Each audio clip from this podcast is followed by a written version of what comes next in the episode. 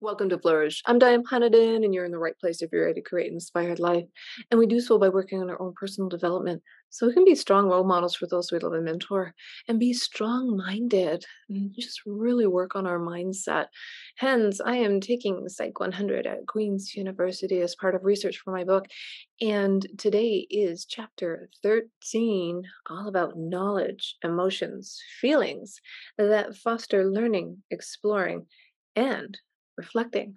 So let's get started. When people think of emotions, they usually think of the obvious ones, such as happiness, fear, anger, and sadness.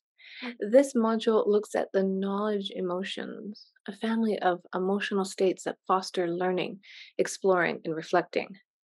Surprise, interest, confusion, and awe come from events that are unexpected, complicated, and mentally challenging, and they motivate learning in its broadest sense be it learning over the course of seconds, finding the source of a loud crash, as in surprise, or over a lifetime, engaging with hobbies, pastimes, and intellectual pursuits, as in interest.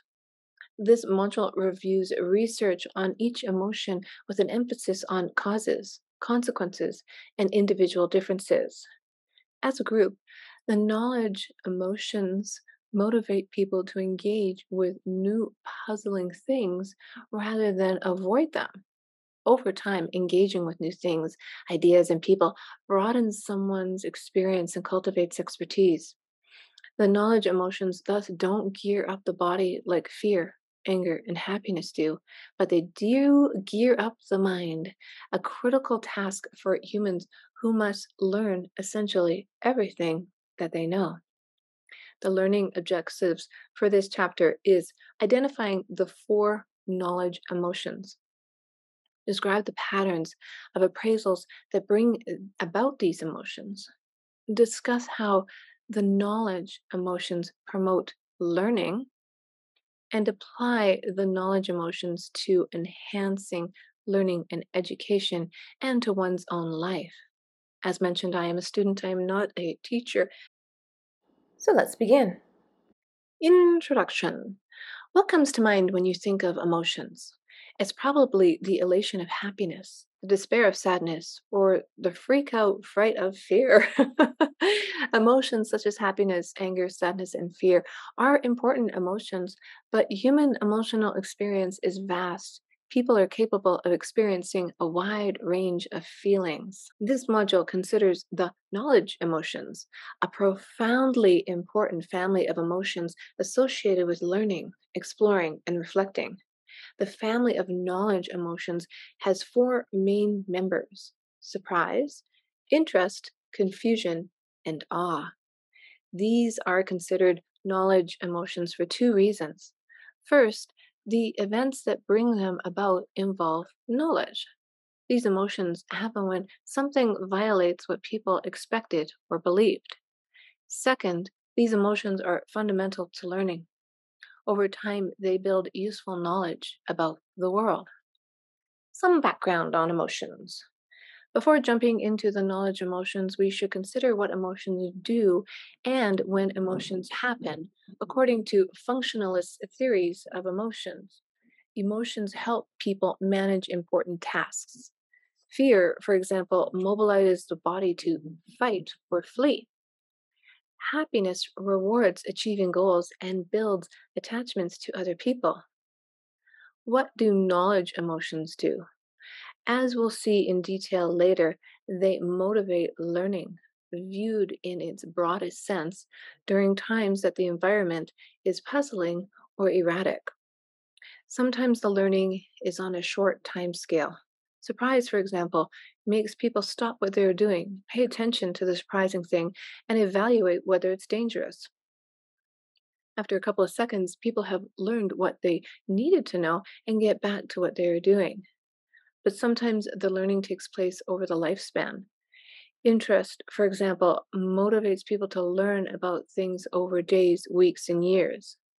Finding something interesting motivates for its own sake. Learning and is probably the major engine of human competence. What causes emotions to happen in the first place? Although it usually feels like something in the world, a good hug, a snake slithering across the driveway, a hot air balloon shaped like a question mark, causes an emotion directly, emotion theories contend that emotion comes from how we think about what is happening in the world, not what is literally happening. After all, if things in the world directly caused emotions, everyone would always have the same emotion in response to something. Appraisals theories propose that each emotion is caused by a group of appraisals, which are evaluations and judgments of what events in the world mean for our goals and well being. Is this relevant to me? Does it further or hinder my goals? Can I deal with it or do something about it? Did someone do it on purpose? Different emotions come from different answers to these appraisal questions. With that as a background, in the following sections, we'll consider the nature, causes, and effects of each knowledge emotion. Afterward, we will consider some of their practical implications. Surprise. Nothing gets people's attention like startling. Surprise, a simple emotion, hijacks a person's mind and body and focuses them on a source of possible danger. When there's a loud, unexpected crash, people stop, freeze, and orient to the source of the noise. Their minds are wiped clean. After something startling, people usually can't remember what they had been talking about, and attention is focused on what just happened by focusing all the body's resources on the unexpected event. Surprise helps people respond quickly. Surprise has only one appraisal, a single expectedness check seems to be involved. When an event is high contrast, it sticks out against the background of what people expected to perceive or experience. People become surprised. Emotions are momentary states, but people vary in their propensity to experience them. Just as some people experience happiness, anger, and fear more readily, some people are much more easily surprised than others. At one end, some people are hard to surprise. At the other end, people are startled by minor noises, flashes, and changes. Like other individual differences in emotion, extreme levels of surprise propensity can be dysfunctional. When people have extreme surprise responses to mundane things, known as hyper startling or hyperekplexia, everyday tasks such as driving or swimming become dangerous. Interest. People are curious creatures. Interest, an emotion that motivates exploration and learning, is one of the most commonly experienced emotions in everyday life. Humans must learn virtually everything they know, from how to cook pasta to how the brain works, and interest is an engine of that massive undertaking of learning across the lifespan. The function of interest is to engage people with things that are new, odd, or unfamiliar. Unfamiliar things can be scary or unsettling, which makes people avoid them. But if people always avoided new things, they would learn and experience nothing. It's hard to imagine what life would be like if people weren't curious to try new things. We would never feel like watching a different movie, trying a different restaurant, or meeting new people. Interest is thus counterweight to anxiety. By making unfamiliar things appealing, it motivates people to experience and think about new things. As a result, interest is an intrinsically motivated form of learning. When curious people want to learn something for its own sake, to know it for the simple pleasure of knowing it, not for an external reward such as learning to get money, impress a peer, or receive the approval of a teacher or parent. Like surprise, interest involves appraisals of novelty. Things that are unexpected, unfamiliar, novel, and complex can invoke interest. But unlike surprise, interest involves an additional appraisal of coping potential. In appraisal theories, coping potential refers to people's evaluations of their ability to manage what is happening. When coping potential is high, people feel capable of handling the challenge at hand. For interest, this challenge is mental. Something odd and unexpected happened, and people can either feel able to understand it or not. When people encounter something that they appraise as both novel high novelty and complexity, and comprehensible, high coping potential, they will find it interesting. The primary effect of interest is exploration. People will explore and think about the new and intriguing thing, be it an interesting object, person, or idea. By stimulating people to reflect and learn, interest builds knowledge and, in the long run, deep expertise. Consider, for example, that sometimes scary amount of knowledge people have about their hobbies.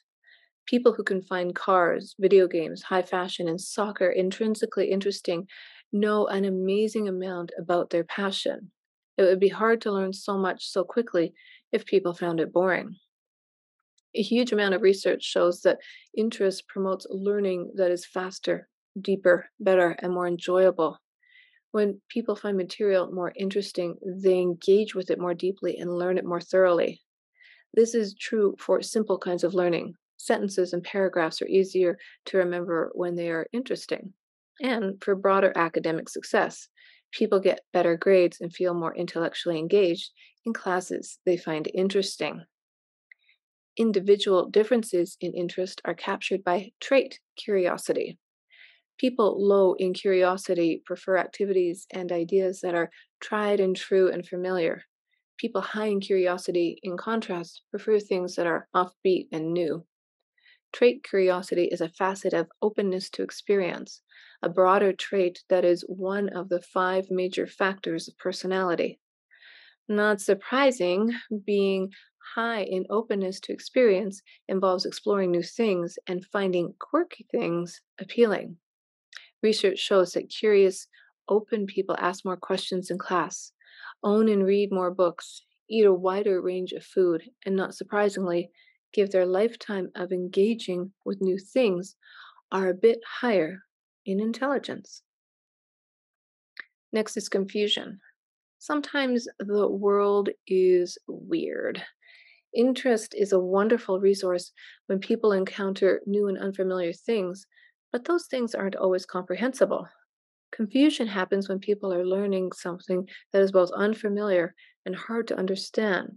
Confusion comes from appraising an event as high in novelty, complexity, and unfamiliarity, as well as appraising it as hard to comprehend. Confusion, like interest, promotes thinking and learning.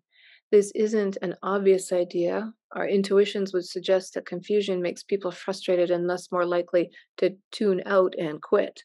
But odd as it sounds, making students confused can help them learn better, an approach to learning known as impasse driven learning. Making students confused motivates them to think through a problem instead of passively sitting and listening to what a teacher is saying.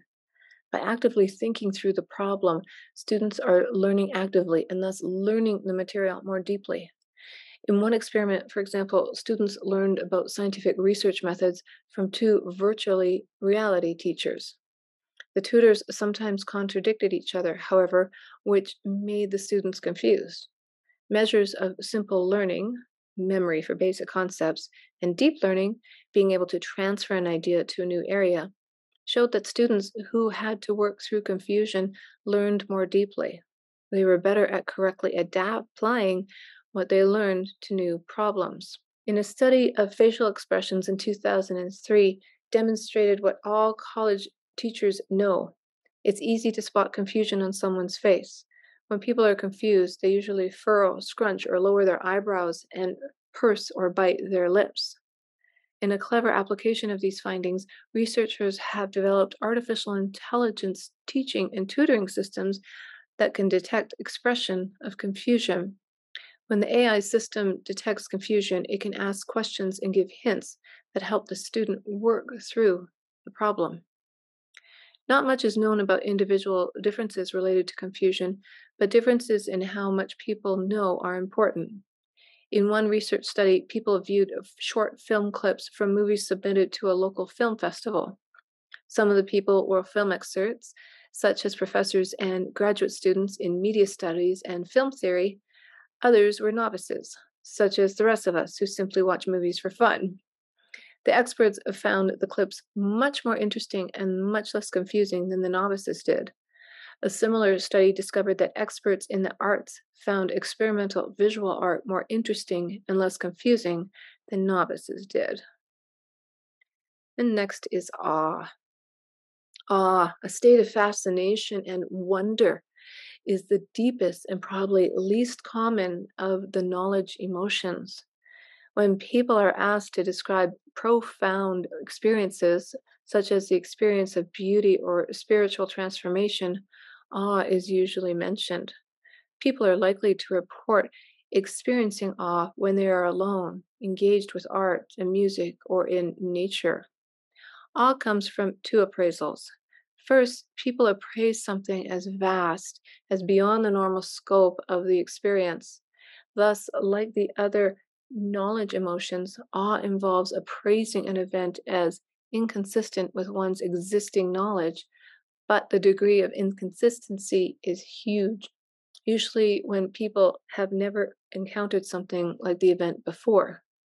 Second, people engage in accommodation, which is changing their beliefs about themselves, other people, or the world in general to fit in the new experience.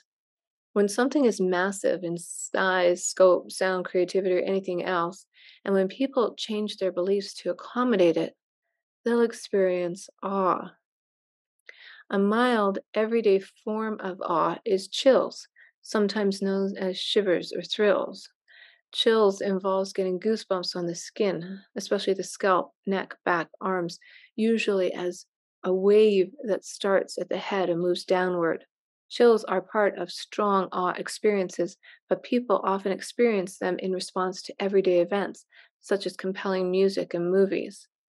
Music that evokes chills, for example, tend to be loud, have a wide frequency range, such as both low and high frequency, and major dynamic shifts, such as from quiet to loud or shift from few to many instruments. Like the other knowledge emotions, awe motivates people to engage with something outside the ordinary. Awe is uh, thus a powerful educational tool. In science education, it is common to motivate learning by inspiring wonder. One example comes from a line of research on astronomy education, which seeks to educate the public about astronomy by using awe inspiring images of deep space. When people see beautiful and striking color images of supernovas, black holes, and planetary nucleus, they usually report feeling of awe and wonder. These feelings then motivate them to learn about what they are seeing and their scientific importance. Regarding individual differences, some people experience awe much more often than others. One study that developed a brief scale to measure awe, the items included statements such as, I often feel awe and I feel wonder almost every day, found that people who often experienced awe are much higher in openness to experience a trait associated with openness to new things and a wide emotional range, and in extroversion, a trait associated with positive emotionality. Similar findings appear for when people are asked how often they experience awe in response to the arts. For example, people who say they often feel a sense of awe and wonder when listening to music are much higher in openness to experience. Implications of the knowledge emotions. Learning about the knowledge emotions expands our ideas about what emotions are and what they do. Emotions clearly play important roles in everyday challenges, such as responding to threats and building relationships, but emotions also aid in other more intellectual challenges for humans. Compared with other animals, we are born with little knowledge but have the potential for enormous intelligence. Emotions such as surprise, interest, confusion, and awe first signal that something awry has happened that deserves our attention. They then motivate us to engage with the new things that strain our understanding of the world and how it works. Emotions surely aid fighting and fleeing, but for most of the hours of most of our days, they mostly aid in learning, exploring, and reflecting. Well, that was fascinating. I really enjoyed the mm, almost human aspect of learning there in this chapter. So if you like the show, share it with someone you know and give us a thumbs up. Maybe subscribe even. You don't want to miss the next chapter. We're on a journey to live a more inspired life.